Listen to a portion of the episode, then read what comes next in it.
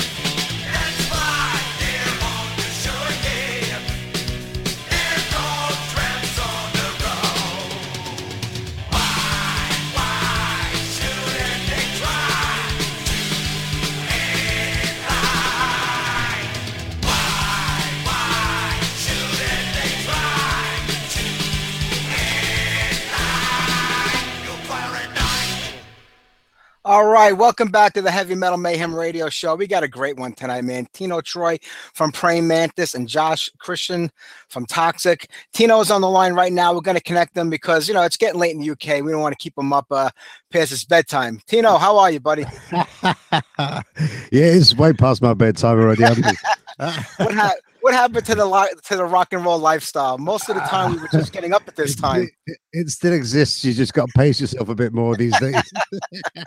yeah, it, it, does get a little harder as you get older, but you would never know, uh, especially by the new record Legacy. I mean, you guys have pulled it out once again. Great job on the new album. Thank you so much, Mike.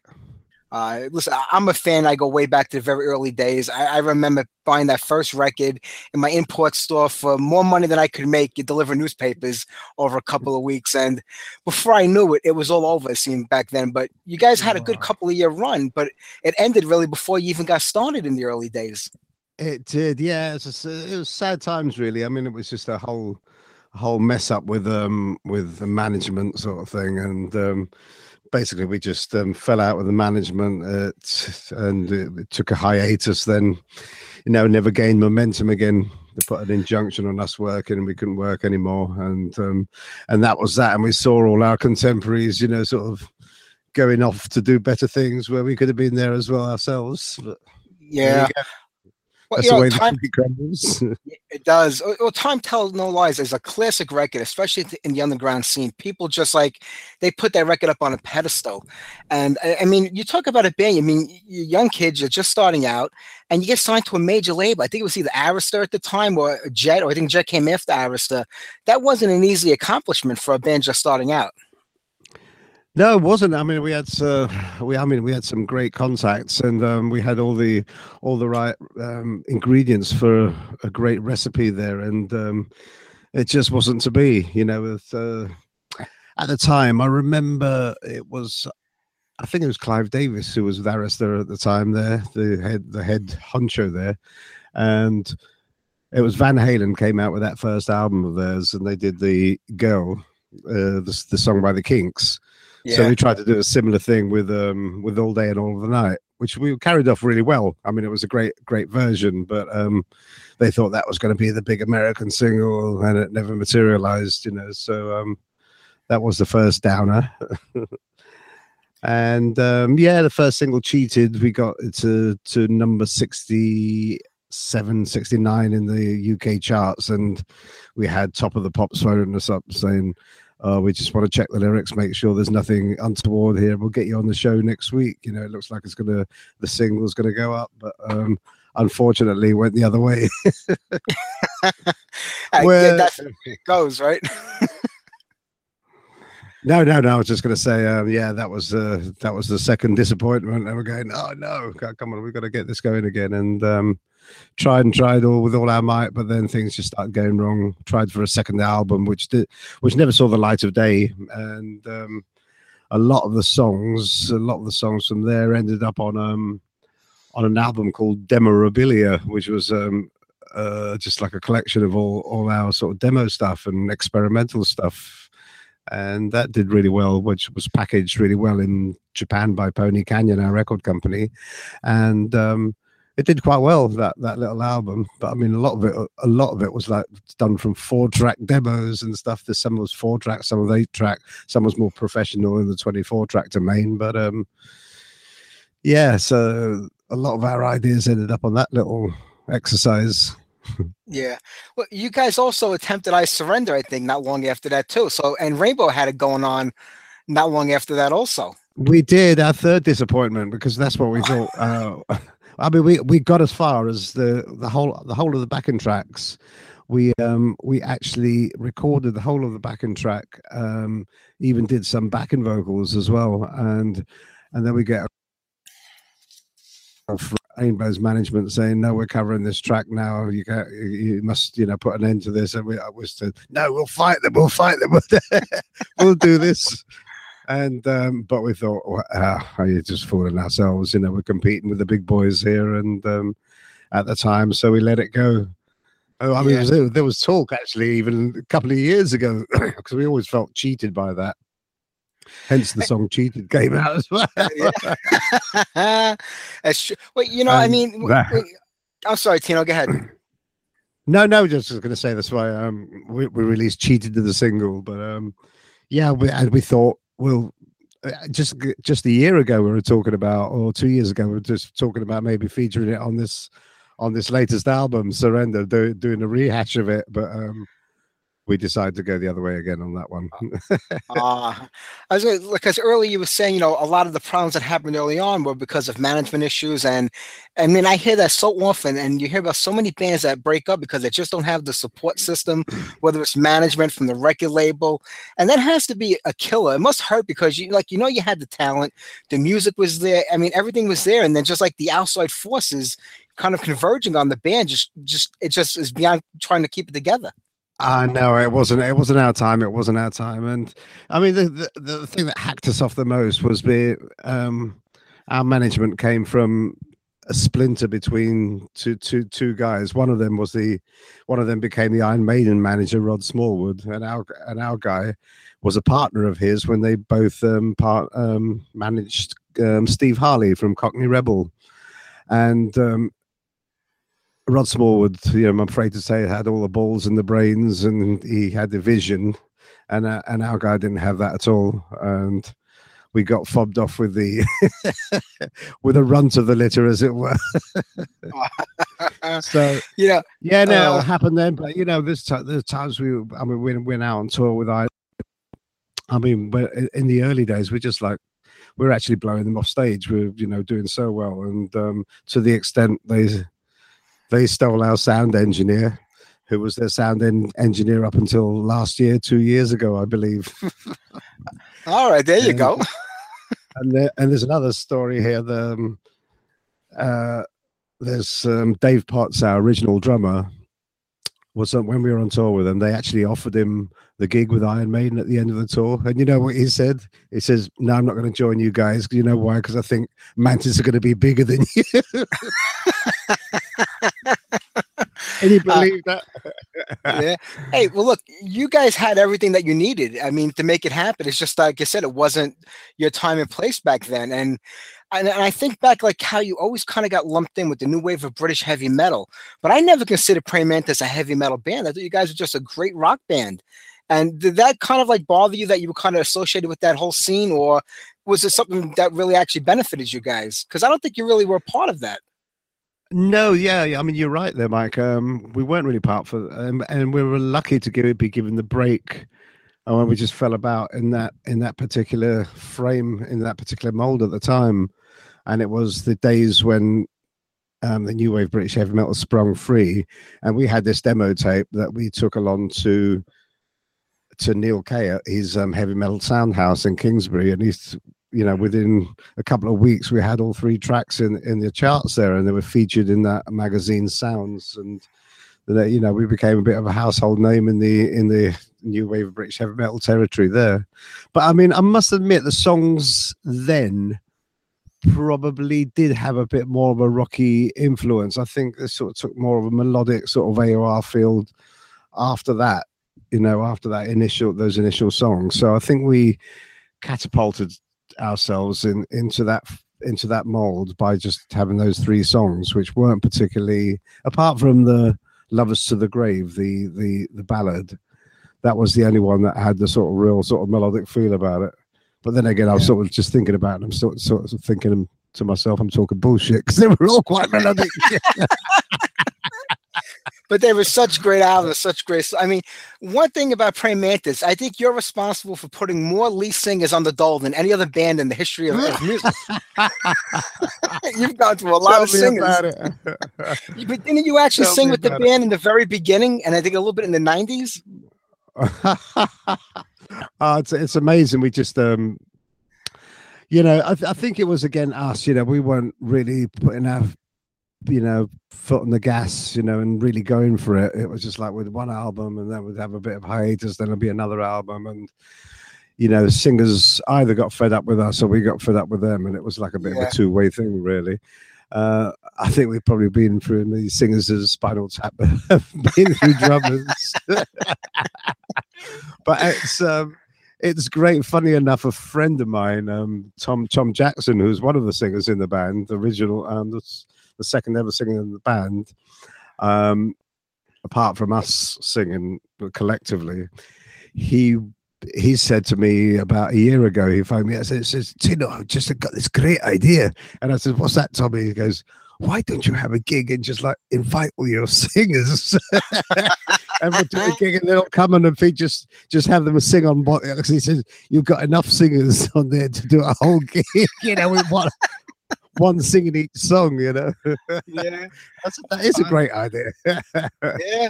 There's a lot of them. I mean, you know, I mean, As Doogie White was want- singing with you as guys long as they don't want pain. That's all that matters. Well, look, I mean, you and your brother have had this thing going since the beginning. You guys have been the mainstays of the band. You know, and, and even Dennis Stratton was in the band for quite a long time when he when you reunited, like in 1990. He played with you guys That's for right, quite a bit of time. Yeah, well, Dennis was with, with us uh, till yeah, it was. It would have been, I reckon, fifteen years or so, 14, 15 years. Um, and then, yeah, yeah, things just didn't work out with Dennis in the end. He started doing other stuff as well, Yeah. and um, because I'd been working with with Andy in another band, um, we got, we got quite in in the guitar element of of stuff, you know, like harmony guitars and things. We were writing a lot together, and um, and we were we lived close to each other as well, so the geography was good for us. And you know, we know, I mean, we never fell out with Dennis. Um, it was just um, we just went our separate ways in the end, really. Yeah. You know, a lot of people think that, you know, when Praying Mantis broke up, that it kind of morphed into Stratus. But Stratus was a completely different band, even though it had you and Bernie. Uh, Bernie Shaw was on vocals back then, and your brother Chris and Clive on drums. I know you had somebody on keyboards. I don't remember who. Uh, but that wasn't Yeah. anything really Praying Mantis. That was something completely different. No, first of all, R.A.P. Clive, we miss you lots. Um, and yeah, that was totally different. It was um, we just said, well, we'll just go off into the whole AOR thing, you know, which was happening in the states, and we tried to jump on that bandwagon, but again, that wasn't to be. Um, Alan Nelson, by the way, was the keyboard player. That was it, Alan. Yeah. Yeah. and um, yeah, that, that wasn't a bad album, but um, you know, some good songs on there. Um, production suffered a little bit, but um, I think it was a it's a good enough album, but really not. We weren't doing it naturally. We were just um, you know just forcing it, forcing the issue. Really, I think. Why was it so important for bands always want to make it here in America? I mean, when you look now at, at the music scene, it seems like everything is over in Europe. I mean, or South America, even China and Japan. Those are the big markets for rock today and, and heavy metal. But back in the days, like every band wanted to break in. I also we were such a trendy country that you know what was popular on Monday by Wednesday was already out the door. Yeah, true. Well, but uh, then you look at um, bands like Def Leppard, you know, and you think, wow. I mean, they started off. I mean, Def Leppard were new wave British heavy metal. They started at the same time as us, you know, and they just like decided to change, change the frequency a little bit, and um, there you go, big hit. You know, got the right producer on board, and next thing you know, wow. And I mean, I mean, our producer, I mean, Tim Friese-Greene was he's from that same school, you know, from the Mutt school, you know, the and so um you know we thought we had a bit of a formula there but again it's all in the songs it's all in the timing and i suppose and Well, um yeah one thing as well i remember meeting the great peter mensch once as well from Leber Krebs, and um he he said to me once uh, i think it was after the iron maiden party when they played the rainbow he said to me we met in the bar afterwards and he said to me you guys are effing great, you know. He said, um, but all you lacking is a singer, a front man. You get yourself a front man and I'll sign you. You know, and we think and we we were we were just cocky in those days. We thought we don't need a singer, you know. but you know, whereas just looking back, I just hear those words just echoing in, in my head all the time. I'm going, why didn't we bloody listen? You know, it's just um, oh well, you know, you win some, you lose some. That's right. Hey, do you think it's more luck than talent when it comes to making it? Because you've seen so many bands out of, I'm not even talking about like you know these pop bands where they have people writing songs for them. That's their whole job.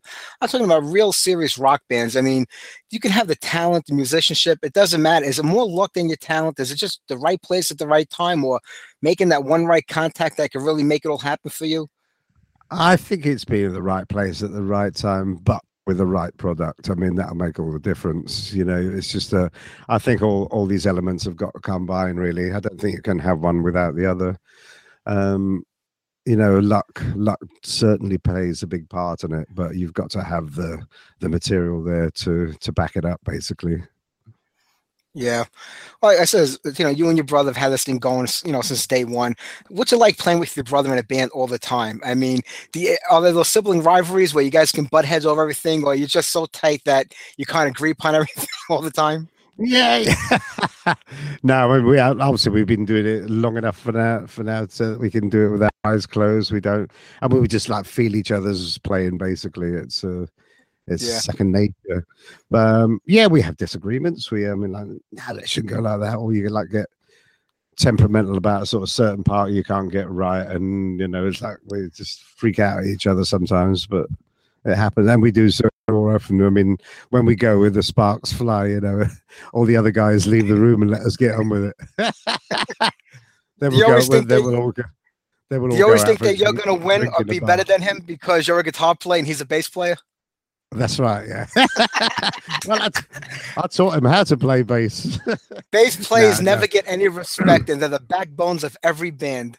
Exactly. Yeah, no, that's what I said. I mean, uh, it when Chris, when I got Chris into the band, I thought I first formed the band at college in 1973 with a guy called Pete Moore, who I'm seeing next year. He emigrated to New Zealand, but he's coming over in 2016. We're going to get together for a jam again. You never know. And Yeah. um, our old drummer's coming to the album launch as well next week. Oh boy, Could be a bit of a reunion next year. yeah, that's Um, great. That'd be a laugh. But um, yeah, when I formed the band with Peter, and then, well, I mean, we just got off playing status quo tunes all the time, and you know, bunking off college and just locking ourselves away in the bedroom. Then I, s- I had, I'd made this guitar in my last my last year at high school. I made I made the six string electric guitar, this project thing, and um, by the time we got to college, I decided I'm going to turn this into a bass for Chris, get Chris in the band because Chris didn't actually know what bass guitar was. He started off playing um, Spanish classical guitar, did, did a few lessons when he was younger, when he was about 11 and 12. And then, and then, you know, the family had come around at Easter and Christmas time and he'd play them these little concertos and everyone used to clap and I'd get jealous. So they give money and stuff like that. and I go, right, I can't have any of this.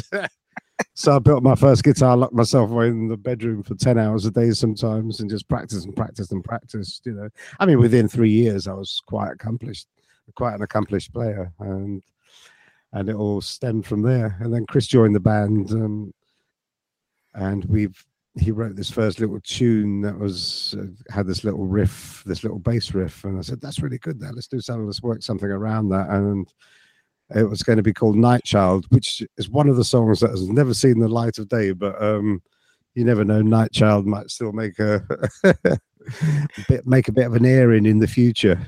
Oh, there you go. That would be great. Well, you know, you, you did put, when I look at it, I mean, there was only maybe a five or six year gap from the time the band had originally broken up the first time until you kind of reunited around 1990. So it wasn't like that big of a gap in between it. I mean, it probably feels like it, but it wasn't that many years. And I'm It thinking 1990, years, not not a lot happening in 1990 musically. I mean, it was kind of like a, a downtime for, for rock music together then. Yeah, we we put it back together by default. Really, it was. um uh I was approached by Dennis Stratton, in fact, um, who said um, there's a little bit of a project going. I mean, I don't know if you're interested. You're playing Mantis Boys, and as Chris and me and Dennis Stratton, uh, he said to us, um, Paul Di'Anno wanted to do do some shows with. I think it was Battlezone at the time, his band, and he went across to the I see you're a big cheese as well. You you you call the big cheese, aren't you? Le Grand Fromage. Le Grand Fromage.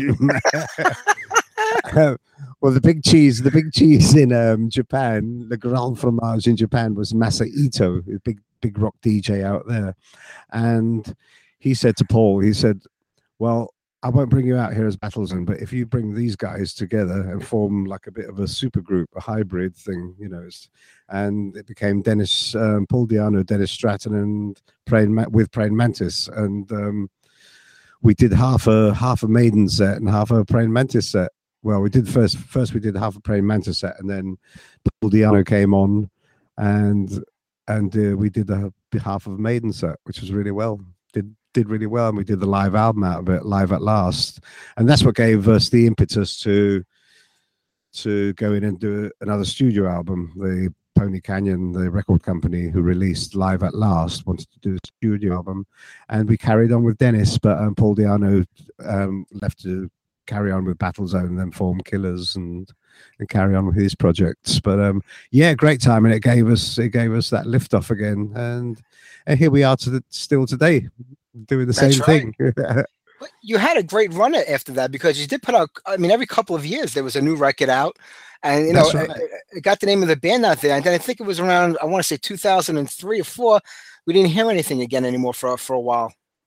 No, that's right. And um, again, it was singer, you know, singer problems, and, Damn and then we got yeah, then we got Mike into the band after you know, like listen, looking for someone. I mean, we more or less like took our foot off the gas to this certain extent. Oh, you know, is it worth pursuing this anymore? We're sort of just getting. It's get to to a certain stage, and then there's mediocrity. It doesn't sort of go any any further than that, and you get a bit fed up and despondent, but it, it never leaves you. You still got that that drive in you, and you're going, no, let's do it again, you know. And so yeah, we carried on. Then we got um, Mike Mike Freeland in the band, and great singer, um, lovely guy, but never a real front man. He didn't have the he didn't have the what how do I say as a singer? Just the the spunk to grab the audience and just Yeah. um, say, "Ah, yeah, this is what you can listen to me. This is what it's all about, you know. And um, uh, that that wasn't there in him. That fire wasn't there. And we, I mean, no matter how much we tried, we you know, we even tried to rehearse shows and say, say this, say that. you know. it it didn't work. Yeah.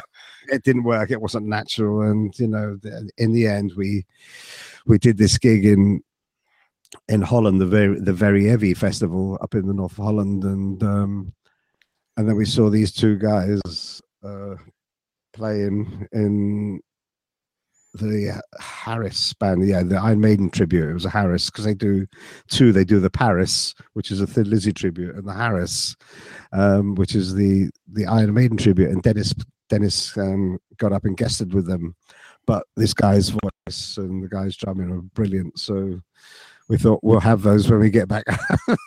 Yeah. and and lo and behold, yep, they they went for it, and this is the new band now. So and a great new album with it as well. Uh, it's just like it's chalk and cheese, really. It- It really is. Uh, John is singing now. John is fronting the band right now these days. Yeah, JT's a fantastic singer. Does a great job on there. It, it's definitely hard being a front. I mean, like I said, you have to be more than a singer. You have to be a front man. You are the center of attention up on stage, and you have to project that. And you know, it has to be difficult, especially when there are people behind. I mean, listen, the guy's stepping into the shoes of people like Bernie Shaw, Paul Di'Anno. There's a lot of people that played in the band, so you know, it's kind of it has to kind of capture an entire legacy of the band, you know, vocally, and also That's kind of like you know, be himself too. On top of that, it's not easy. It's not easy, no. As you say, you, as, you know, have, having your own identity, yet trying to make those old songs that legacy. You know, make those old songs sound uh, to to to a similar state, but not exactly the same. You know what I mean? It's um, Yeah. put, putting your own putting your own stamp on it, and he's done. I mean, he's done that brilliantly. I think you know, and it's. I mean. I can't think of what the what they sounded like without his voice on them. Now it's just they've done, done such a great job. Well, that that's really good. Then, if you're saying that about the songs you wrote, that's that's pretty good. Yeah, no, it's brilliant. I mean, I can't, you know, I can't fault it. Um, and you, like I said, like I said, he's got that fire in au- you know, with the audience. He's got that r- rapport, and he can ad lib as well. You know, if, if something goes wrong, he can pick the mic up and just like take control of the situation. I mean, you've got to be a bit, you've got to be an asshole to be a singer, really, Well, most of the music they are anyway. So, including your fellow musicians. uh, did you did you ever find yourself over the years with different singers in the band, kind of having to change around songs to suit them, maybe more than you wanted to?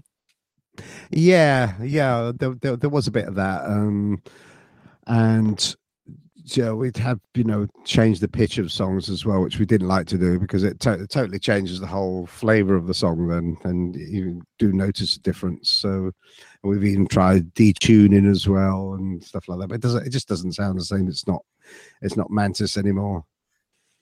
Yeah. It's, yeah, it's a difficult one, and you know that's why we just got so frustrated with the whole singer thing because it was, it was the thing that was holding us back all the time. I mean, hopefully now, and hopefully, I just keep our fingers crossed. You know, this is lineup, and the great thing about it as well is JC has put his own stamp. He's written songs on there. You know, he's actually he's written lyrics, which you know when you're singing something and it's personal to you, you can put it out there that much stronger than having it. You know, this, if someone else writes a song and you and you give it to the singer to sing, he's not really out there with it. You know, he's it's not part of him. You know what I'm saying? Absolutely, it makes us feel like he's part of a part of what you're doing, a part of what you're creating. So, we- I mean, you know, with all our songs, I've, we've said to him, "This is this is what the song's about." You know, we give a subject and just like imagine this, and you sort of write it like a story almost, and and he can identify with it a lot more. And and he said that this is the, he said that's the thing I love about this band because you're so into what you're doing and it's got to be perfect. But I mean, I say you know it's just like years. It's just years of playing together. It's just years of being in the music business and dealing with so many different musicians in our lives and it's just the experience it's like any job you know you've been there for a long time you've got that experience and you can't Absolutely. away, you know Tino, I'm going to let you go in two minutes because I have another guest coming up soon, and I want to get a music No off the new problem at all. record, some old stuff. I want to get some Stratus, uh, but I can't thank you enough. Uh, Record Legacy, it's out on Frontier Records. You have anything coming up, like you know, immediately that you want to let people know about? Yeah, we're like I said, the um, the album's out now. You can um, we're we're we're doing some dates um, in Europe um, in October, and then we're off to Japan in at the first. We're playing there on the third of November, and um, hopefully we can come out to the states. I hear the sort of heavy metal movement's making up. Uh, Making some ground out there again now, so um, it'd be brilliant if we can sort of make it out there in the new year. Come see you guys. Um, love it because I mean America's the one place we haven't played. We need it. Uh, I, All I hope uh, that happens. So everybody happens. buy that album. It's a friggin' great album. It really is. I'm going to get a couple tunes off it right now. But Tino, thank you very much. Go to bed. I know it's getting late. nah, no, I'm, I'm I'm firing on all cylinders now. I'm There you ready to- I'm going all night. Mike, it's been lovely talking to you too, and um, and uh, just wish you great, you know, hello from all of to all our fans from Praying Mantis out there, and hope to see you soon. Tino, it's my pleasure, man. Big fan. I always will be. You take care now. Thank you, Mike. All the best. Bye bye. Take care. Tino Troy from Praying Mantis. Love those guys. Let's get us something off the brand new record. We'll do something old, and then later on in the show, we'll get us some Stratus for everybody. Off the brand new record, Legacy, has the one.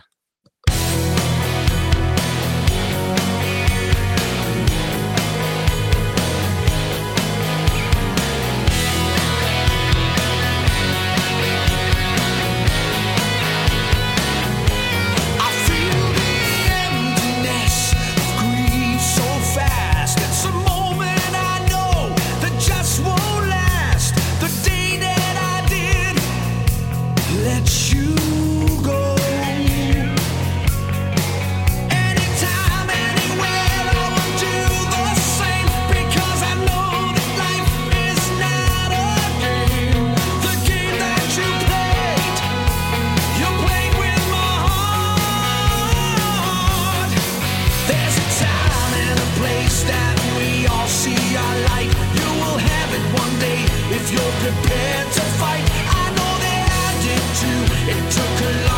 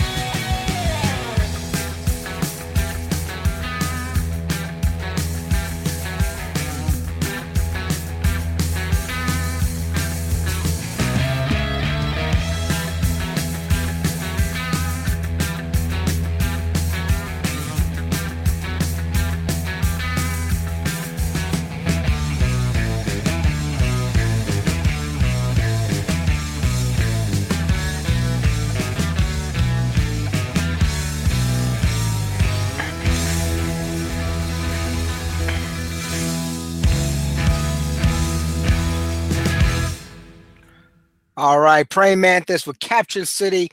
I figure something new, something old, and maybe something blue in between. We'll save that for later. Uh, you know what? I, I saw this number connected to me over here, and I, I didn't even recognize it. It's been so long, but uh, I do believe it's uh, co-host Tommy on the line here today. Yes, it is. How you doing? I didn't even recognize that phone number. It's been so long. I had to double check in my phone book to make sure it was really you. Oh, okay. It's been quite some time. Yeah, it happens. You know, like uh, it, it's it's.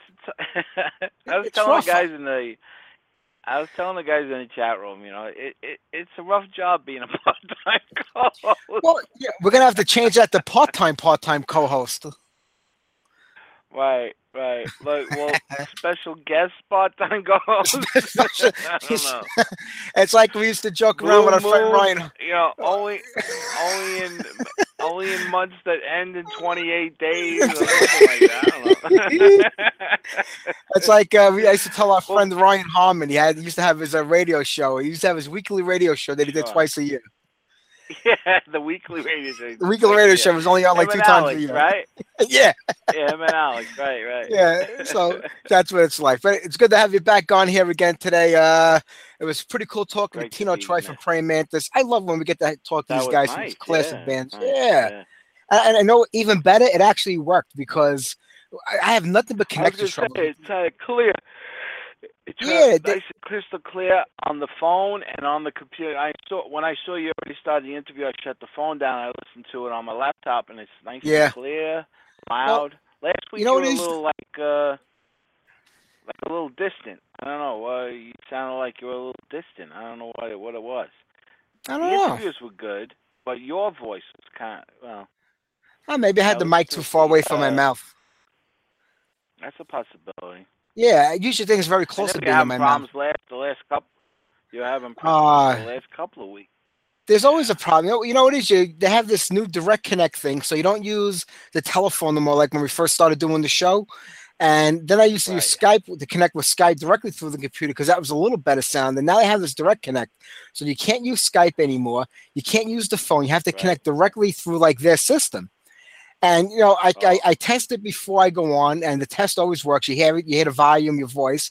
Then the show starts. and halfway through the first song, all the volume cuts out of my headset. I don't hear anything anymore. So now, by the time I scramble to figure out what the hell the problem is, and if you start changing settings around, then you lose everything altogether. And I don't know if you can't hear me until somebody in the chat room says I can't hear you. And by the time they realize it, Thank God sometimes I'm already halfway, thank- you know, halfway through. Yeah, thank God for our chat room fellas, you know. Absolutely. So then I got to go to Skype, connect that. I call into the show like you do, as uh, on the guest line, and then I have to mute the other microphone, which I can't come out of.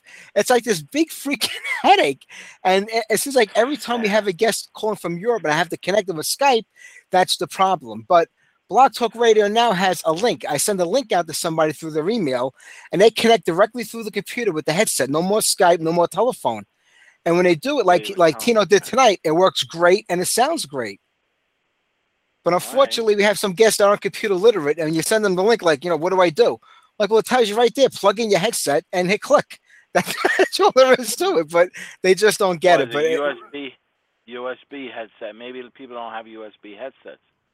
well, you can actually use it like with the computer mic and you know and listen like that. But the problem is, is that Oh, you're gonna get that oh, echo. You're gonna get the echo because the show is broadcasting as you're listening to it. So that's the problem. Correct. Yeah. yeah. But if you have a Mac, you can do it with an i with like an Apple computer. They have a separate system, so you can do that, and it works fine. But that is like you're tonight. You're coming through like an analog because you're on the phone. If you use that direct link, you're coming in stereo like I do, and it sounds a hell of a lot better on the playback. So I Oh, mean, you know, it's a it's a work in progress. They, you know, they're, they're still trying to, you know, work all the Well, kinks out. if I can get better. two weeks in a row, and then we'll think about. Yeah, let's let, let's tackle one problem at a time. You're right. well, hey, well, look, let me see what's going on here uh, in the news today. Uh, oh, something I know you're going to be disappointed about. Nikki Sixx says that he won't play any Motley Crue songs with another band, and I know that's going to kill you because you're such a big Motley Crue fan, and I know it's going to break your heart. But telling you, yeah. uh, yeah, and I wouldn't even go to a Sixx:A.M. show, so there you go. Oh, Unless I- that- I hate that them, band. I wouldn't want. So I do. I do hate that Sixx:A.M. I hate that shit. It really is a fucking like just a pop band. I just don't get Yeah. it. I know. I, I, don't get it either. But pop. he won't play that, but I guarantee you that Vince Neil will uh, definitely play everything from the Motley Crue Oh, catalog when he performs live. I And now, like they were blame you. He could do a retiring. fucking week in uh, Las Vegas. Yeah, well, th- th- he they say that they're retiring. This is it. Now Vince says, "Well, we're not retiring. We're just retiring from playing live." And I get that because Mick No, Mars is in bad shape. The guy has a lot of you know medical issues, Yeah. like with his bones and stuff. I get that. It must be torturous to be up on stage all the time like that and traveling around in buses with his spinal condition. I get that. going to- And have that face on top of that. That's why I get that's probably all difficult. I think they're I know, record more I'm music. sorry, I. No, no. Hey, look, we've all got medical shit that we know hurts. So you can only imagine what that feels like. And he really is like the only like guy in the band that seems genuine. That doesn't seem like the rest of them. you know what I mean? Yeah. So who knows? like but we'll see what happens guy. with that. And then today they were talking about uh, George Lynch is in negotiations once again with Dokken uh, to reunite that out, classic yeah. lineup.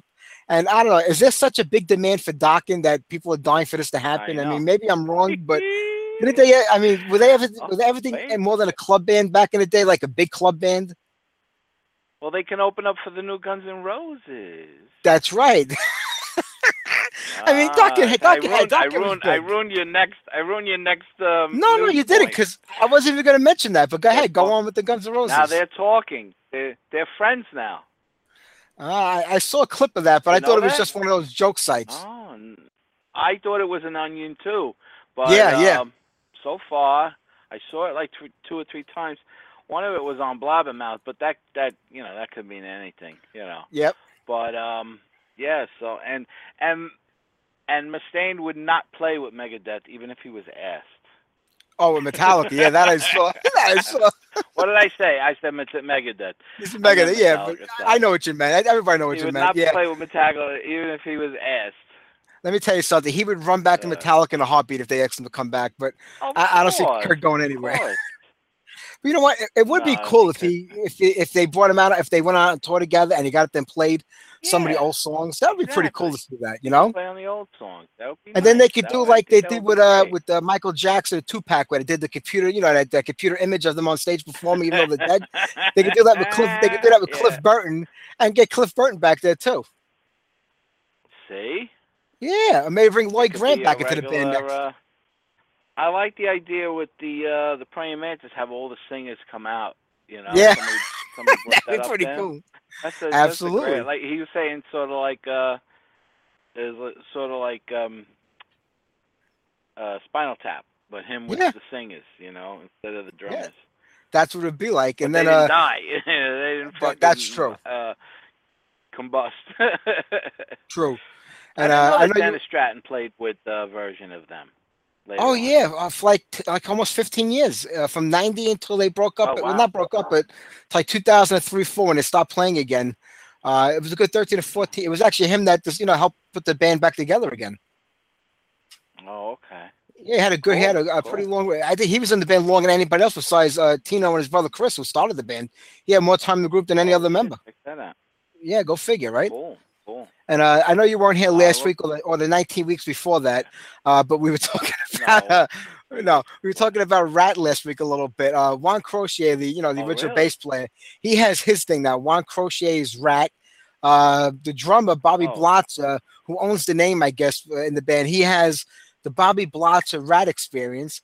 Stephen Pearcy is out there as the voice of Ratt, and then I think you have the rest of the Oh. guys that were in the band, Warren DeMartini, and the rest of them, who are actually still Ratt as far as I know. So you got four different versions, uh, uh, three, three, four different versions playing out there, and now they're all fighting with each other over who owns the right of the name.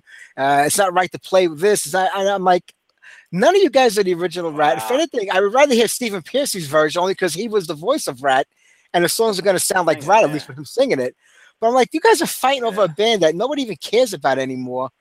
I mean, who cares at this point We in saw him open for Twisted Sister, right? He wasn't not, nothing special. No, not at all. Pearcy when he opened for No. Twisted Sister.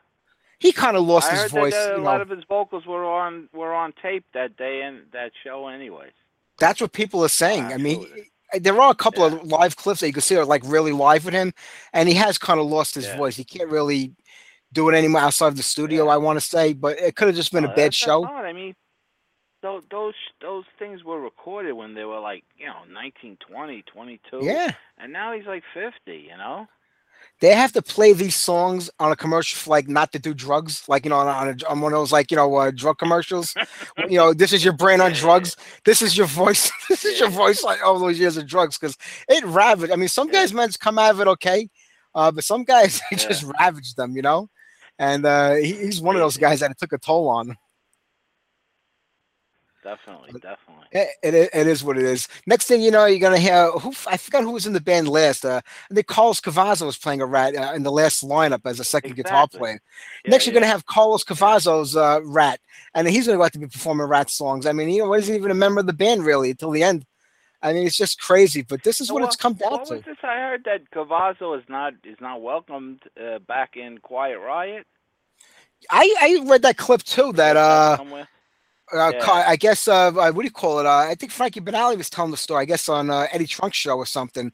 Uh, that uh, yeah, okay, Kevin DuBrow and him just whatever happened, they didn't get along, and he refused to have him back in the band. And Rudy didn't want to join because he wouldn't be a part of it. And it, you know, talking to Rudy Sarzo, um, but I'm getting off track here a minute. But uh, let me remind you, next week is the last show of August. You know, we're closing in August. Our good friend Steve Gaines from Anger as Art is uh, going to join us live. They got a brand new record coming out, and the band's heading back to New York in November. Actually, I think New Jersey. They're playing at Dingbatz. Uh, so uh, we have him on here next week, and uh, I can't remember who else we have on the show next week. Oh, we got the guys from Eon Britain coming on the show. They broke up a long time ago, but they're trying to put it back together. Uh, we're going to talk to them. But the week after that is our seventh year anniversary show, and live in the studio, or at least over the phone, we have Max Cavalera from uh, Soulfly and Cavalera Conspiracy and Sepultura and back in the day, and Rudy Sarzo. So we got a great seven year anniversary show coming up in two weeks. Yeah, and it'll be the seventh show I'm on. That's right. So it's a double celebration. One a year, right? I know One- you a year. so I beat you to. So we got a great way to celebrate. And you know what? We'll have to ask Rudy Sarzo about that whole Carlos Cavazo story uh, when he calls in. Yeah, yeah, that would be interesting. Yeah. One thing about Rudy, Rudy has like that. I, I don't know if you watch a Big Bang Theory. Sheldon has that identic, whatever you call it, identic memory where he can remember remembers everything. Rudy Sarzo is Yeah, the same way. guy. When you say something, Rudy, I remember Rudy back in 1983. Did it? He'll tell you about that show. He could. He has uh, what a- he remembers everything that he did. Like you know, in in 30 years ago, shows he played. But I say, I remember meeting you at L'Amour. You can't. He goes, I remember you guys outside. And he'll tell you the stuff that happened that day. It's just incredible Oh, how he man. can, Oh, what a memory he has. What's her name has that? Um, but she's like really spooky about it. Um, Oh, that actress, uh, Patricia. Arquette. Cat, yeah, Taxi. No, no. Oh, Marilu Henner, Mary Lou Hanna.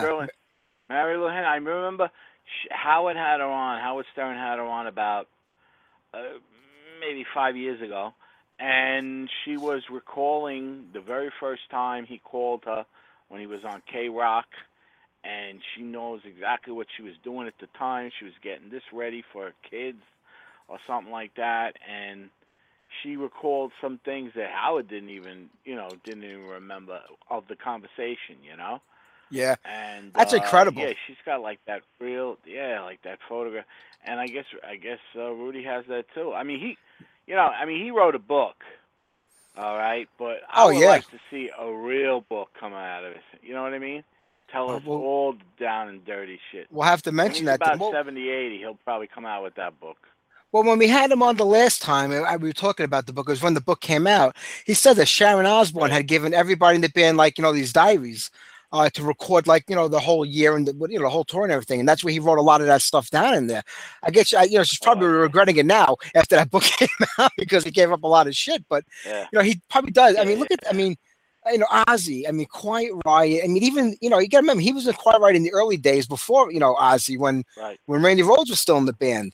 You know, even though he didn't record with them, even though he's on the album, but you know, and then the, the years were Quiet Riot where they were like the really the biggest band in the world for two years. I mean, Dio, Whitesnake. This guy's got to have some stories to tell, and we're gonna try to get, squeeze what we can out of him in a thirty-minute segment in a couple of weeks. Yeah, That should be fun. man. All right, let's get on a couple of tunes because Josh Christian from Toxik will be calling in in about 15 minutes. So let's get on a couple of songs here. Our good friend Joe Hasselvander from Raven, the band's out on tour. They're going to become the Brooklyn real soon. He's got another band going on right now called Armageddon, which I didn't even know about. You know, I, I didn't even hear about wow. this one. It kind of flew under the radar. Uh, so let's get on a song off that brand new record that features Joe Hasselvander on drums. And uh, I also got the new Iron Maiden record the other day. So if you want, we could play something off the new Iron Maiden too. Even though we played another song last week that's been out there for a while. This is something that hasn't been played yet. We could try that too. Good idea. Good idea. All right. Cool. Here's Armageddon. This song is called All Over the World featuring Joe Hasselvander.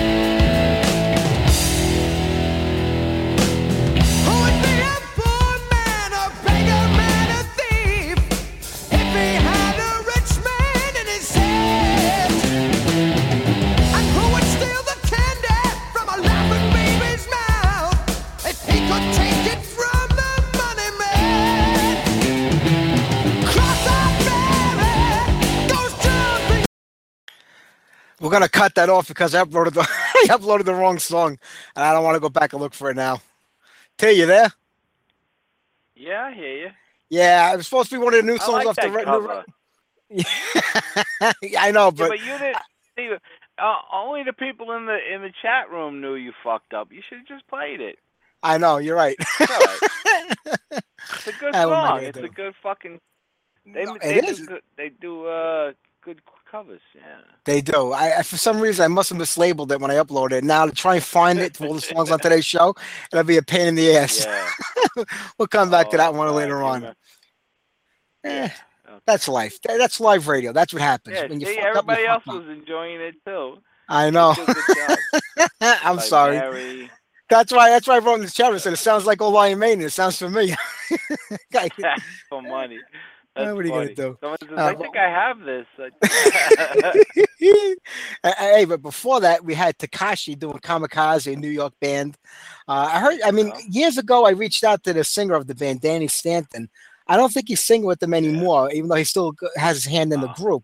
Because they did a reunion show and they were supposed to keep playing, but I haven't heard anything about them. But Danny Stanton, who the band, he's like a big shot in the music business today. I mean, he runs a company that, that manages a, a lot of bands from Twisted Sister down to, I mean, I can't even name the amount of bands that are on this label, that, on, on this uh, company that he manages. So he's like a real bigwig in the in the music business today.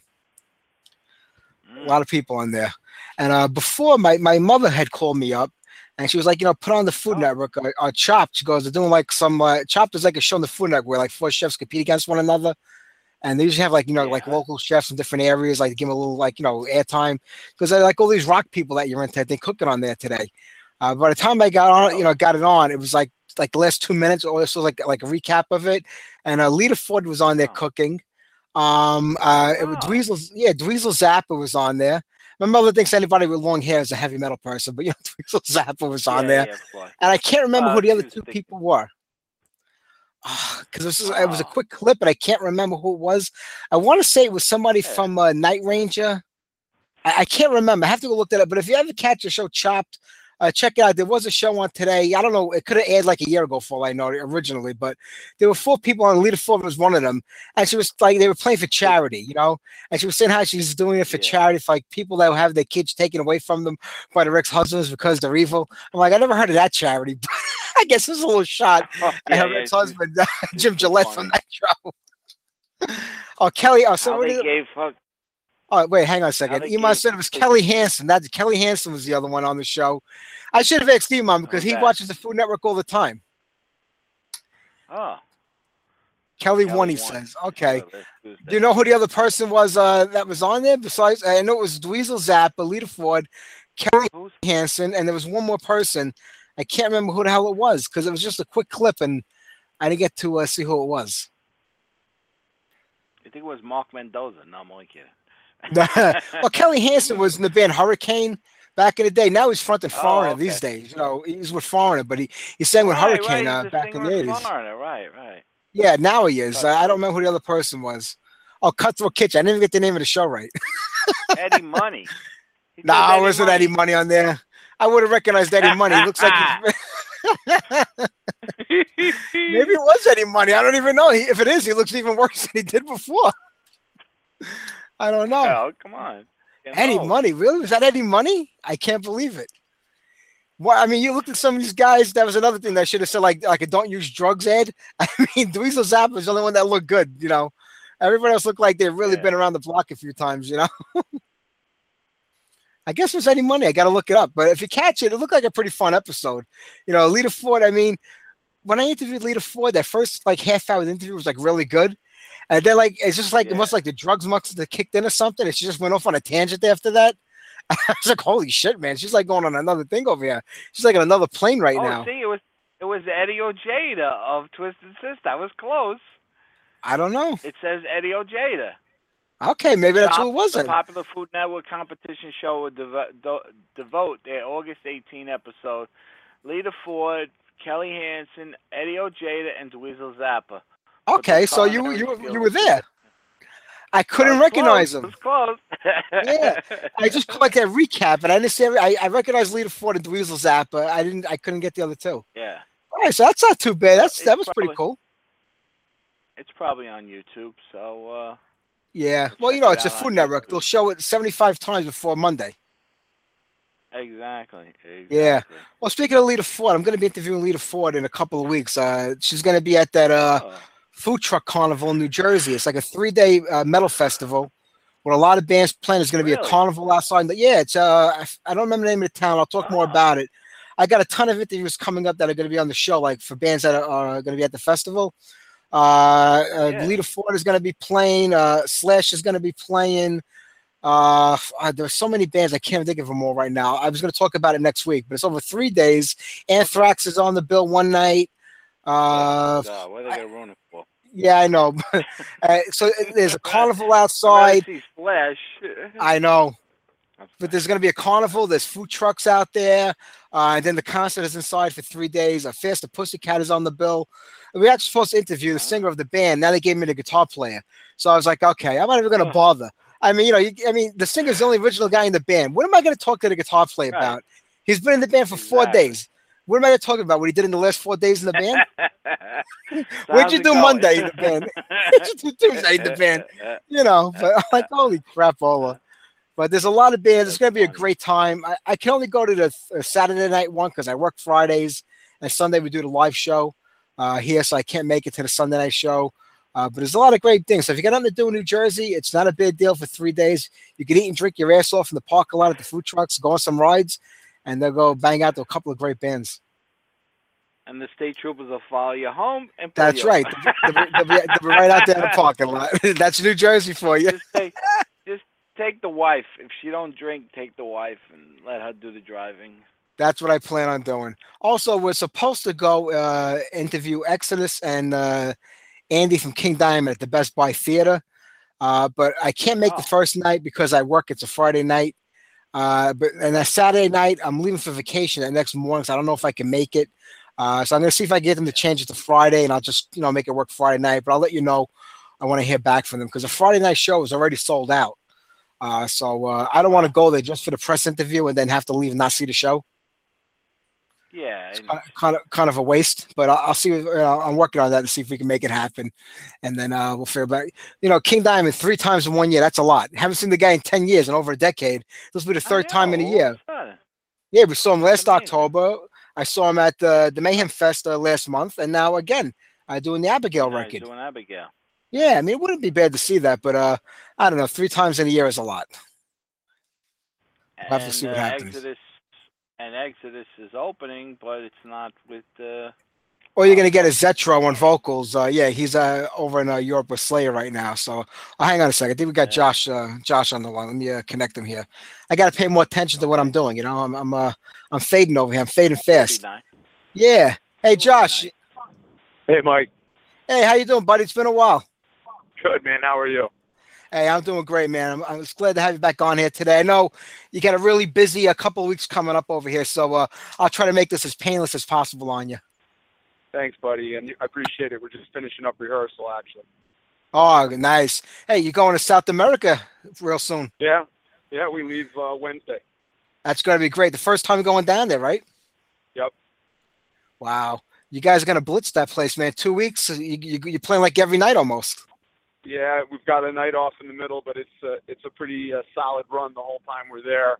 We start in Mexico and we end up in Buenos Aires and uh, Argentina, and Uh-huh. in points in between. That's going to be great. When you go to Argentina, if you have the time, look for Hugo's. It's a place that makes the most incredible meat dishes in the world. And it's like for $10, you get like a 49 ounce uh, porterhouse steak. Nice, Hugo's in Argentina. We got to go. I'm actually with Billy, bass player William. We're we're driving back. We're heading. Oh, very good. Cool. Yeah. Well, Well, hey, look. So the last time we talked, you know, you kind of just had, were getting things back together again with the band. I know you're Yep. working on some new songs.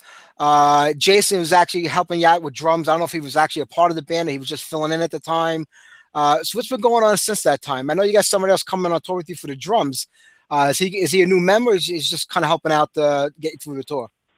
Uh, well, you know, I, I guess I'll go back and I'll talk about what went on with Bay first. Um, you know, we're putting the record out. We've been working on it for a while. Uh, really, it's overdue at this point. Uh, we're, it's we're not the first band to to run into you know financial difficulties finishing up a project. We need a couple of bucks to get it done, and we're working on it. In fact, we've got to we're going to try and finish it up as soon as we get back from this Latin American run, so we can you know hopefully get it out maybe even by the end of this year, but at the very latest early next year. Um, and Jason will actually be on that. Jason was officially in Toxik for that year. Uh, went to Europe with him twice. Uh, he almost did the South America run with us, but it was just a conflict. He's out on the road with Flotsam, and he's he's busy. You know, he's got a lot going Yeah. on.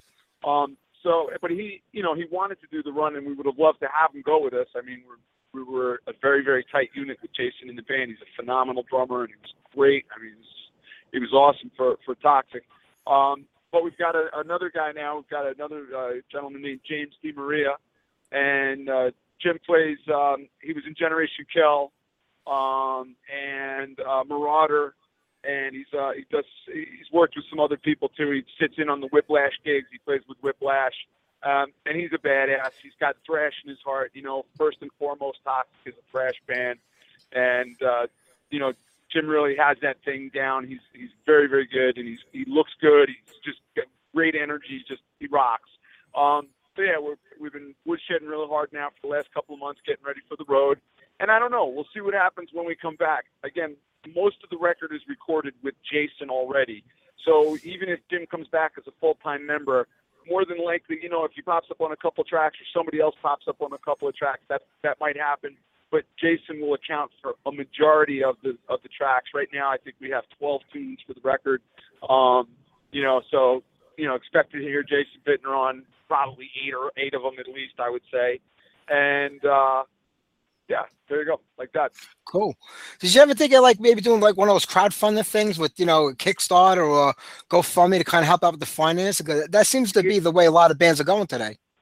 Well, that's the thing, right? You know, it's it almost makes sense to go independent now. That was the problem. Like we've had a couple of offers. We could have we could have already had it done. We, we no no names mentioned, but we've had a couple of label offers.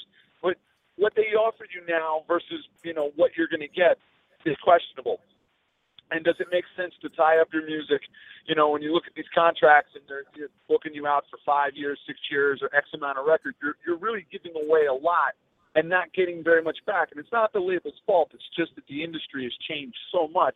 They can only really offer you so much. So you're you're almost better off doing a Kickstarter or you know uh, a pledge or, or one of these other other programs uh, um, and let the fans help you put the money together and then just get a distribution deal and do it yourself. Because I mean we've got management, we've got booking, um, we've got a publicist now. I mean we've, we've pretty much got all of our own thing together. So that, there's a good chance we may do some crowdfunding. It, it might really be the right way for us to go, and it's something we're looking into as we speak. I, I think you should. I mean, it's, it's my opinion, but to me, to me, it's like being like an online record store. You know, you donate Don't- 10 15 20 dollars, and you know you'll get your copy of the record and a couple little bonus tracks, whatever. I mean, I think Sure. it's the way to go today. Yeah, you know, maybe some lessons. I, we've we've got actually we're getting creative with what we're thinking about offering. uh, You know, for for the folks that pledge and, and make a donation. Um, also, talking about this last week. it sort of we stumbled on this, and this I think is kind of interesting and worth mentioning. You know, for a band like Toxik, because we have a foothold already. There's a certain we got a we've got nostalgia working for us. Um, we're a niche band, we're a cult band, and we've been around a long time. So we have a, a fan base. We've got new fans that we're adding. We've got people that have been with us for a long time. I think that we're potentially really uh, like a good candidate for one of those programs because of that. You know, if you were starting out cold, I mean, I know people do it and they hit their goals and they make them, you know, they get their money together all the time. But I think for Toxik, actually, I think we might really benefit from that simply because, again, we have a track record and people are waiting. Um, you know, so for somebody like us, it might really, really work. You know, so. Uh, I think so, without a doubt. I mean, you look at the history of the band. I mean, you might go back to the band, you know, since the beginning, around '85. Uh, even Billy, when you re- when you put the band back together, Billy's been with the band since 2013. So you've got uh, you got a solid core of the group right now, and that's got that's got to be important, you know, as far as writing music goes. You know, have that camaraderie where you kind of know each other, and you know how you work together and how you play together. I, well, you know what, Mike? Honestly, I would say, and you know, I've been very lucky. I mean, just me personally with Toxik. Uh, Bill and I were talking about this on the way into rehearsal today. Um, you know, I've been lucky with Toxik. I've, I've just had you know one good player after another come into the band. People come and go. No hard feelings. I'm still on good terms with everyone that's ever played with the band, and I've had some really, really great people kind of come and go. Right now, just you know, speaking selfishly, like me, um, I have probably, you know, in Bill and Mike, I would say I have, you know, as solid a, a base as we've ever had as a, as a unit for the band Toxik. Right now, what we have is as good as it's ever been. Um, that doesn't take anything away from what we were when we started out either. But uh, I, you know, sometimes it's like bands just to keep themselves going will get filler people and they'll dump people into spots. And and I can see doing that you know.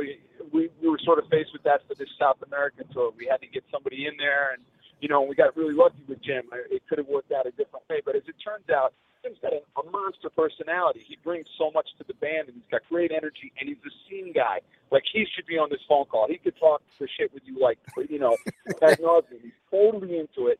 Um and he's per- again he's perfect for the band uh, so I don't feel like you know Toxik is like limping along and we're trying to keep the ball rolling so we can get out and just travel and do whatever. Like we're legitimate. We're really a band, and in a way, I think we're better. I, and I'm, I, this is no way a diss to anybody ever, but I think there's something better about us now as a unit. And uh, again, I feel really lucky, man. Lucky that we've got the fans we do. Lucky that I get to play with the people I do, and I think the new music is going to really kick some ass, even though it's taken time to come out. I think when it does, think people will be uh, really happy that, that we did what we did with it.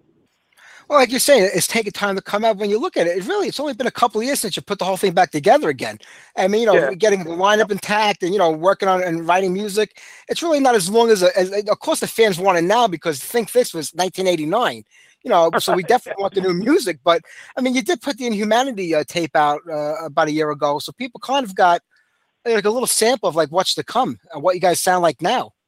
Right, exactly, exactly. And we've even kind of broadened it a little bit since then. I think what will happen because we did release a few songs. We talked about it a lot again, especially Bill and I, um, in terms of the writing of maybe like knocking out a new new tune or uh, another new tune in conjunction with the stuff that we had already set for Inhumanity, which now these songs are a couple of years old. Um, we haven't played them out. We haven't, you know, beat them out by going out and touring, you know, ad nauseum with them. When we go out and play, we're typically doing a lot of World Circus and Think This. So it's not like we've really let the cat out of the bag with the new material yet. And when we were playing, excuse me, the new stuff, it was getting really, really positive response. People, you know, we'd slip tunes in between a couple of the classics, and there was no drop in, in volume from the audience. People were right there with us. They're singing along. They learned the choruses too late, as example. Um, you can go on YouTube. People can jump on YouTube and listen to it too late and Crooked Crosses. Um, you know, they're, they're already Toxik songs. So, yeah, it seems like people are ready to accept new stuff as well. Yeah. You know what? You're never going to make everybody happy, especially today. I think people want to shit on people just for the hell of it because they have nothing better to do with themselves. Because you're going to get people that are going to say, well, it doesn't sound like World Circus, doesn't sound like Think This, ah, doesn't sound like the Wasteland demo. Then you're going to get people saying, well, they don't sound like that, or how come they sound like World Circus? You're not going to make anybody happy. People are going to want to hear you sound like you did in 89, and people are not going to want to hear you sound like you did in 89. You're never going to win, Exactly. no matter what you Yep, do. So yep. you only do what you do. That's right. So you jump off stage and you beat the fuck out of those people and you just play for everybody else their life. You know? You got I mean, I, how could you possibly recreate what you did 25, 30 years ago? It's impossible. How could you sound like It- that with everything that's coming out of your life over these last two or three decades? Exactly. No, you can't. You can't do that. You know, it's funny. I was on. Uh, I, I made a call. I did a call in the other day on NPR on a National Public Radio, and they were Yeah. doing a show on NWA. And uh, um, this, this movie is out right now out, out- of Compton, right? Straight out of Compton. And, Yeah. Uh, I was listening to these guys talk about it, and it was so funny because I'm old enough that I really remember like that whole scene as well. And you know, it's funny, like the the the hip hop scene back then and the metal scene were kind of intertwined, like especially in New York. You know, think about Anthrax and, and Biohazard, and you know, like there was there was a thing that was going on at that point where there was a crossover. And I was listening to these guys talk about this like in this sort of like abstract term, and they were really like putting all this heavy weight on what NWA represented and what it was about. And I was like, you know, when I called in, I was like, it was just music. That was what was going on. But to your point, 25 years ago or 20, you know, it's it was it was hard for the time, but relative to like what's gone on in the world since then, it was nothing. And I really feel like Toxik's music has kind of done sort of the same sort of transition into this harder, heavier period of time that we sort of live in. Things are tough now. The world has gotten ugly, and you know there's a there's an innocence on the first two Toxik records that isn't really present on the new album. And yeah, it's part age, but it's also just a function of like what we're all dealing with now in, in the. That's not to say that it's you know it's all doom and gloom. The sky isn't falling. It's still you know a great life and all that. But yeah, things are a little bit more intense, a little bit heavier, and uh, I think the music in general, not just us, but everybody, I think the music reflects that. Music has gotten more intense, you know? Oh, absolutely. I always thought that you guys were always relevant to kind of writing about, you know, what was taking place at the time that, you know, you were writing those songs. And, you know, I, I look back now, like you said, if I think about what was going on in 85, 87, 89, and we thought like it was so bad back then, I look at what's going on now, I'm like, damn, that was like a party back then. I mean, that Yeah, stuff doesn't even seem relevant anymore. Like, you know, what we worried about back then just seems nonsensical compared to like shit you think about today. Yep, exactly, exactly. Which, from an artist standpoint, is I hate to be selfish, but in a way, it's kind of cool because it gives us even more stuff to write about. It's like you know, it, the sicker things and the worse things are, the more art there is to reproduce. Because really, metal has that. I think we talked about this the last time we talked. Metal is a reflection of, of you know of our of the world. It, maybe a lot more than other sort of popular music in a way. You know, metal has a, a sort of a its hand on a different pulse than does other forms of music. It's much more raw. It's much closer to the source, and you know, um, yeah, I, I'm glad. I'm actually glad it's the genre that, that you know we end up working in. To be honest with you, it's good stuff.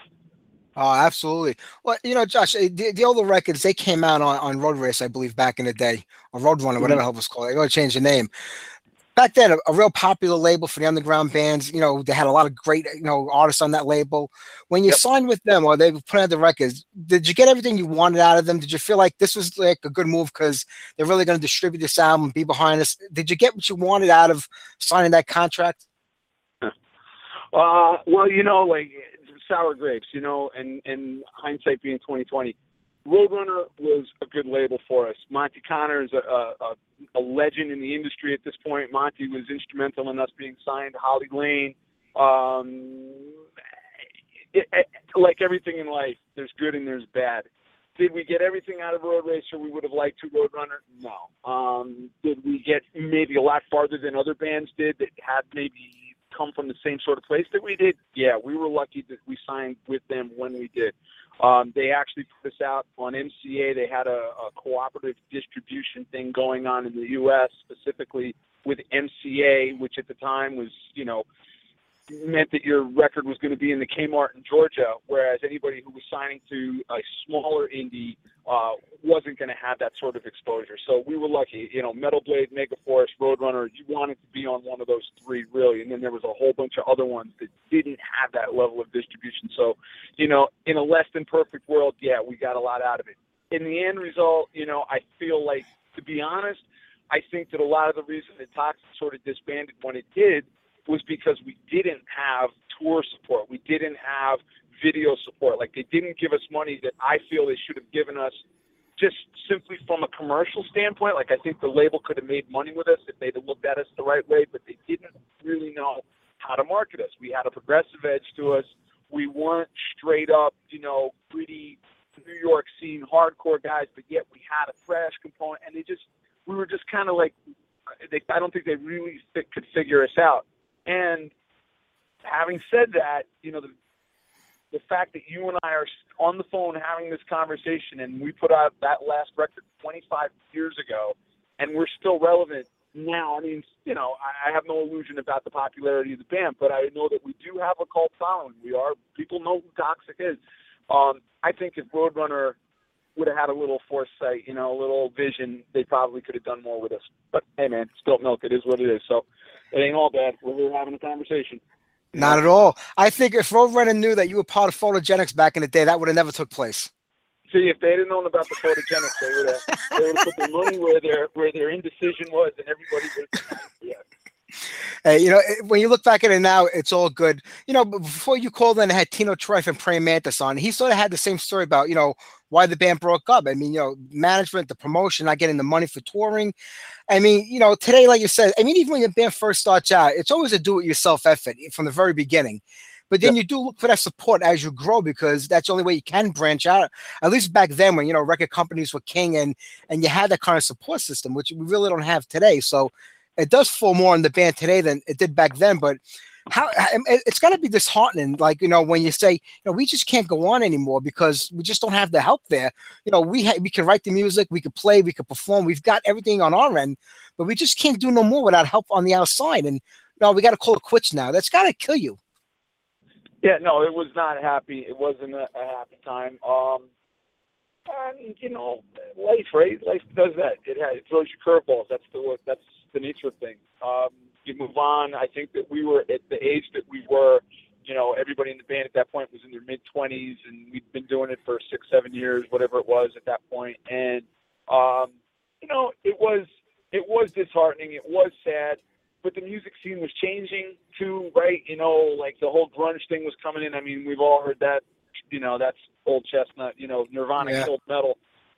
There's some truth to that. I mean, you know, that took a lot of the air out of the sails too. I mean, suddenly labels were like, okay, what do we do? You know, use your illusion and Nevermind are selling more than anything else in the summer of '91. You know, where does a band like Toxik fit in in American marketing in that climate? And you know, uh, I don't even think we saw an avenue for ourselves. And that's another one. You know, if I'd have known, just personally, if I'd have known what was going on for us in other parts of the world, I might have held on a little harder. But I didn't really see much of a future for us either. And I think that's what happens. You get hung up in what's going on. You you start to believe, you know, that the negativity that the label is feeding you. You don't have anybody to offset that. There was no internet. We didn't have a huge network of fans that were bombing us with mail. So the label's like, look, there's no future for you. You start to go, well, geez, maybe there's no future for us. You know, so they almost Yeah. like talked us out of it too. So I don't know. It was the way that whole thing went down. It was it, at the time was a bummer, but again, it's it was then. Now it's it's a different scene. It, the music scene now is definitely more uh, uh, fan driven. Uh, there's not. It's not about the money. If you're doing this now, you're doing it because you love to do it, and there's a purity that comes from that. You know, people getting out here and doing it, the people coming and seeing it, the people that are doing it. We're all on the same page for it, especially in Europe. I can't wait to get to Latin America. I know it's going to be sick down there because they're into it. You know. Oh yeah. you know that's what you're doing it for. You're doing it for that that feedback loop that you create with each other. You know, the the artist and the audience. Um, and in a way that there's something more pure about that. The money isn't in the way. The label doesn't doesn't none of that shit matters. You're down there doing it for the right reason, and that's kind of cool too. So, right, there's a positive. I don't mean to pick up a fucking den on you, but if you know, if there's a positive in that, right? Uh, it's not all bad. Oh no, absolutely. I mean, listen, being I mean, I go back in the scene as long as you. I, I've been there from when I was a kid, listening to Kiss and, and watching it, you know, evolve and develop into the harder and heavier stuff. I've always been a part of it. And back in the '80s, as big as metal was, I mean, you had people that were there just cause it was popular. They didn't even know who the bands were. They didn't care about it. They just wanted to be part of the scene because it was hot and happening at the time. You had the diehard fans that lived and breathed it. And I think now, when I when I go to a show now, what I see is I'll see guys our age that are there. They've got kids at home. They've got jobs. They got to get up for work the next day, but they're there because it's out of pure love of the music and seeing the bands that they didn't get to see because maybe they didn't come to the town back then playing now. It's out of pure love now, and that's you know what I love when I go there. These people are there because they want to be there for the music. They're not there because it's hot, you know, it's happening to be the show.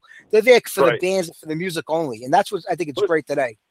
Uh, you know, we I've seen I've met families at Toxik shows, right? You know, dad and mom are there, and dad was a big Toxik fan, and he's got his teenage sons or his teenage sons and da- or daughters, and they're they're like all there together, like enjoying it. In fact, I went to a show um, in New York last year. Uh, I went to see Alan Holdsworth, who's like a fusion guitar player. Your guitar player Yeah. audience will know who I'm talking about, obviously.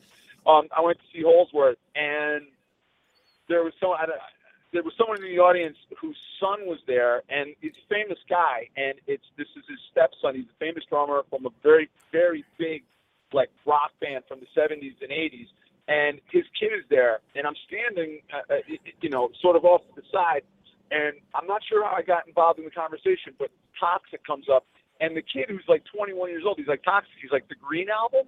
I'm like, yeah, we're up. oh, I know this stuff about Dad. These guys rock. These guys are crazy prog guys. And Dad is like, okay, man, so sit down. You know. So now, it, it, you know, it's great. It actually is a very cool time playing this music. I gotta say. Yeah. I love the Green album. I mean, the Beatles had the White album, Metallica's got the Black album, the Toxik's got the Green album. Got the Green album. That's right. Well, talking Green about album. the Green album, you're actually going to do the whole album uh, on the South Yeah. American run, right? Yeah, yeah, we're playing playing World Circus in its entirety for the first time. A couple of the Wow. tunes on there have uh, I don't think we ever played out Pain and Misery. We, I was talking to Chad the other day about this, and he he couldn't remember either. It's like maybe a couple of you know local shows we might have played it once or twice, but like in terms of being out on the road and playing it, never played it. So Pain and Misery. That'll be a first for that. We're playing uh, Count Your Blessings. That hasn't been played in 25 years. So, yeah, it's pretty cool. You know, Pain and Misery is one of my favorite songs on the record. Now you said it's amazing that you guys never played that live, even back in the day.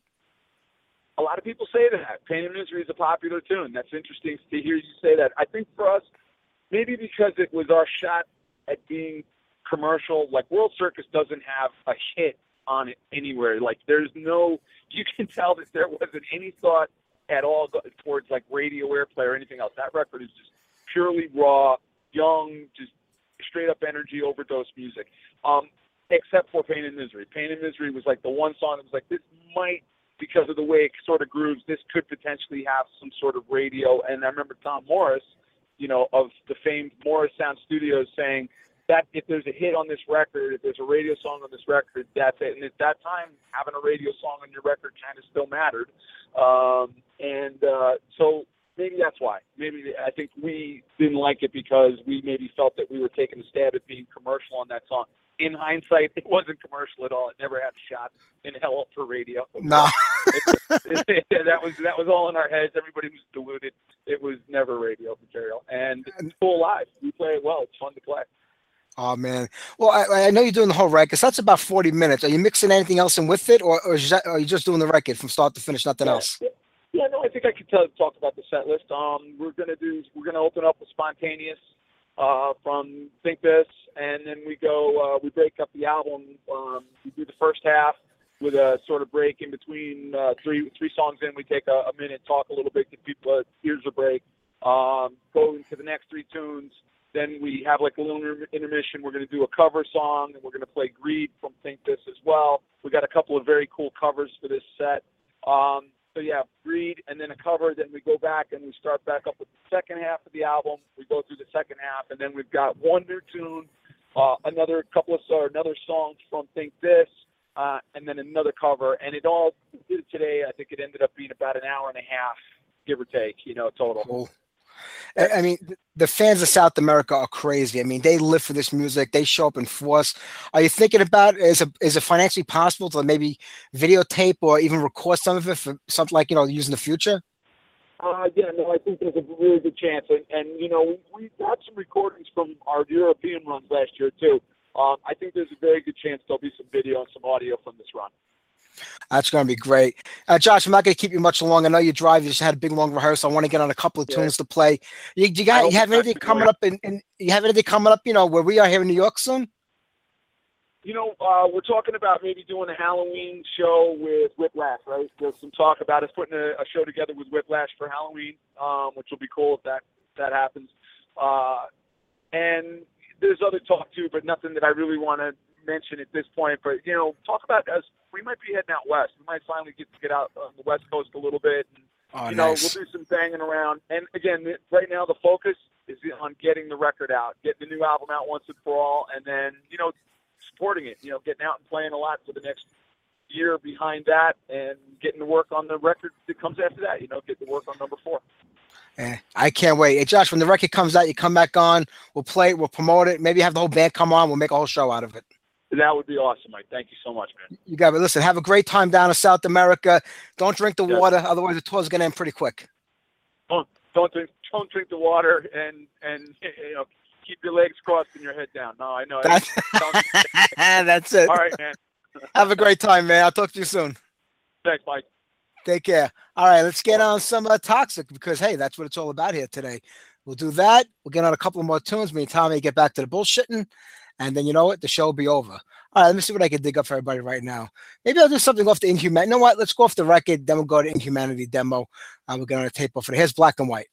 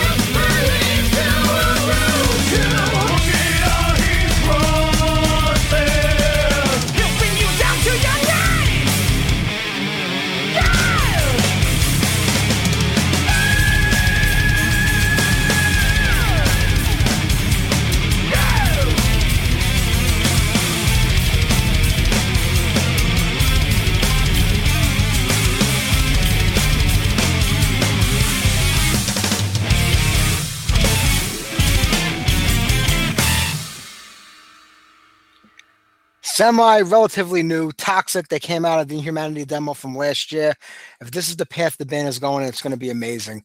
Mike Sanders' voice sounds great still. That guy has not lost anything since the 80s. And Josh is a beast on guitar.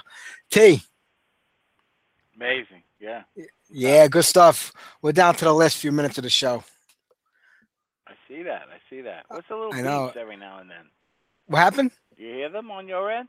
Are you hearing a little beeps on your end? Yeah, that's the ice cream truck outside the house. No, no, no, no. It's not I don't hear any-. I don't have any beeps on my end. Alright, maybe it's just the phones. Next week, I'm going to send you, I'm going to email you the, the link next week. If you have a USB headset, use the link to connect. It's a lot better. Okay.